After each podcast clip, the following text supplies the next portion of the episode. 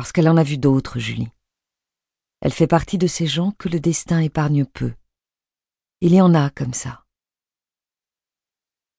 Paul Moissac stationne devant le rayon des pizzas surgelées, dubitatif. Le choix du pack de bière qu'il tient dans la main ne lui a pas posé problème, mais là, c'est peut-être bien la première fois qu'il met les pieds dans un supermarché. Seul, du moins. Sa femme l'a quitté il y a un mois. Avant son départ, dans un dernier élan de générosité, qui lui a probablement laissé un savoureux sentiment de devoir accompli, elle avait rempli le frigo. La femme parfaite dans toute sa splendeur, jusque dans les moindres détails, et que personne n'aille lui reprocher son départ soudain et irréversible. Mais aujourd'hui, Paul n'a plus le choix. Perdre un kilo par semaine peut être avantageux dans un premier temps, mais s'avérer critique au-delà d'un certain seuil. Et l'idée de s'asseoir seul à une table de restaurant le décourage au point de lui couper l'appétit. À 51 ans, peut-être est-il temps de savoir évoluer dans un magasin d'alimentation. Il finit par se décider pour la pizza la plus chère. Il ne manquerait plus qu'il mange n'importe quoi sous prétexte que sa femme est partie après trente ans de vie commune. Il prend toujours le plus cher quand il est question de choisir, persuadé que c'est un gage de qualité. En traversant le rayon fruits et légumes, lui revient en tête l'une des phrases favorites de son épouse, débitée machinalement, comme toutes les autres. Cinq fruits et légumes par jour. Elle la plaçait entre La cigarette te tuera et L'alcool n'est pas bon pour ta santé. Ce qu'elle pouvait être fatigante. Il emprisonne malgré tout quelques pommes dans un sachet plastique et se dirige vers les caisses. Il tient ces trois articles en main en attendant de trouver un peu de place sur le tapis roulant pour les poser. Devant lui, une femme énorme vient d'y déverser un caddie entier de cochonneries. En voilà une qui n'aurait pas fait bon ménage avec son épouse. Il se rend rapidement compte qu'il n'a pas choisi la meilleure caisse pour être en mesure de quitter au plus vite cet antre de la consommation mais la caissière est jolie. Désagréable, mais jolie. Le privilège de la beauté, atténuer le mauvais caractère. Toujours. On pardonne tout aux jolies femmes, avant même qu'elle n'ait ouvert la bouche. Celle-ci regarde à peine la cliente au moment de lui rendre la monnaie et en profite pour essuyer sur sa joue une larme venue de nulle part. Pas de menton qui tremble, de respiration courte, d'yeux qui brillent, non, un visage impassible, mais une larme qui s'est autorisée à prendre l'air. C'est au tour de Paul. Bonjour, Julie. On se connaît? lui demande-t-elle en levant les yeux, étonnée. Non, mais c'est écrit sur votre badge. Sinon, ça sert à quoi d'avoir un badge avec son prénom? À nous dénoncer à la caisse centrale quand on se trompe de trois centimes, rarement pour nous dire bonjour. J'ai certains défauts, mais pas celui de délateur. Vous n'avez pas pesé les pommes, dit-elle d'un ton neutre et blasé. Il fallait? Bah oui. Et je fais quoi maintenant? Soit vous y allez, soit vous renoncez à vos pommes. J'y vais, je fais vite, répond Paul en saisissant le sachet. Mais pourquoi tient-il tant à acheter ces pommes? Prenez votre temps, ça ne changera rien à ma vie, commente la jeune femme à voix basse alors qu'il a déjà disparu de la file d'attente. Les clients derrière lui commencent à s'impatienter. Julie profite de la pause pour étirer son dos qu'il a fait souffrir depuis une bonne semaine. L'homme revient, essoufflé, et dépose les pommes pesées devant la jeune femme. Vous avez sélectionné le raisin à la place des pommes. Vraiment? Raisin golden, c'est écrit sur l'étiquette. Et là, ce sont des pommes golden. C'est grave? Ah, Vous paierez plus cher. Vous pouvez y retourner si vous voulez. Le brouhaha qui commence à s'intensifier dans la file d'attente l'en dissuade. Peu importe, je les prends comme ça. Les pommes en seront peut-être meilleures, dit-il en lui souriant. Julie esquisse un léger sourire. Ça fait une éternité qu'un homme n'a pas été gentil avec elle. Pour une fois que c'est dans ce sens. Pourtant, à vingt ans, Julie n'a déjà plus l'habitude de ce genre d'attention. L'insouciance a rejoint la dignité au cimetière des illusions perdues. Soirée foot? demande-t-elle en lui tendant le ticket de caisse. Non, pourquoi? Pour rien, la bière, la pizza. Soirée d'un homme célibataire.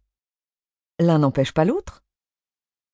Julie ne daigne pas répondre à la cliente suivante, qui essaie de la prendre à témoin, indignée qu'on puisse ne pas être au courant que les fruits et les légumes, ça se pèse.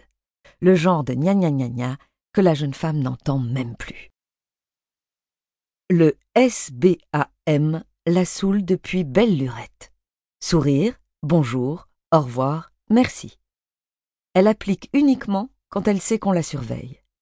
Le coup des pommes lui a au moins permis de lever le pied quelques minutes et de boire dans sa bouteille d'eau aromatisée pour essayer de faire passer le goût amer de ce boulot. En vain.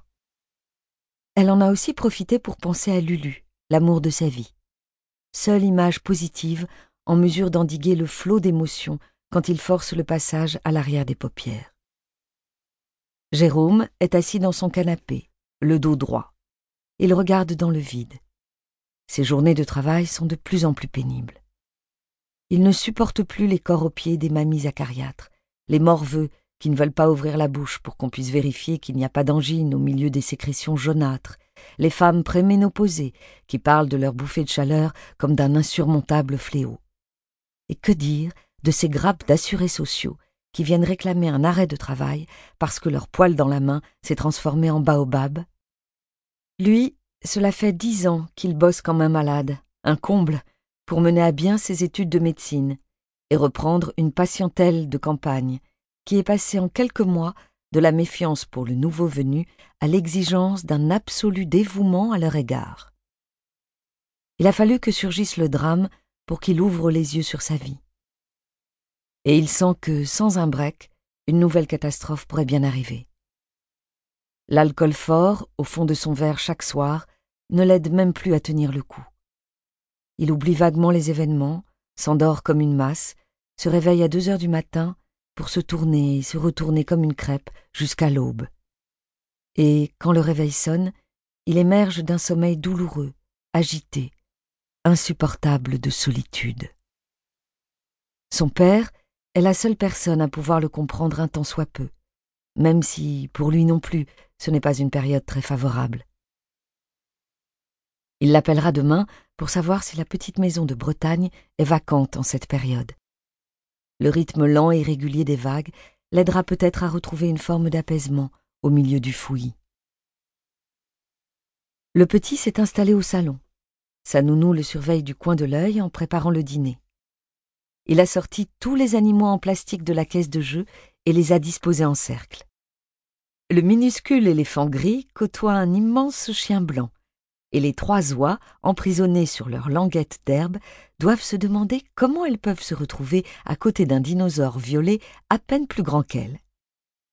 L'enfant leur parle comme à de vrais amis, les emmène chacun à son tour se désaltérer sur la fleur bleue au coin du tapis en coton multicolore. Il met de côté, en se plongeant dans son monde animal, toutes les pressions émotionnelles subies à l'école aujourd'hui.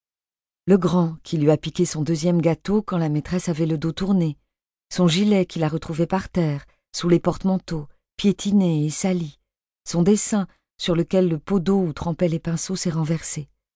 La maîtresse lui a promis qu'il en ferait un autre, mais c'est celui-là qu'il voulait offrir à sa maman quand elle rentrerait du travail ce soir. Les animaux en plastique sont plus faciles à vivre. Ça fait deux ans que je suis caissière, et c'est la première fois qu'un client me dit bonjour en m'appelant par mon prénom.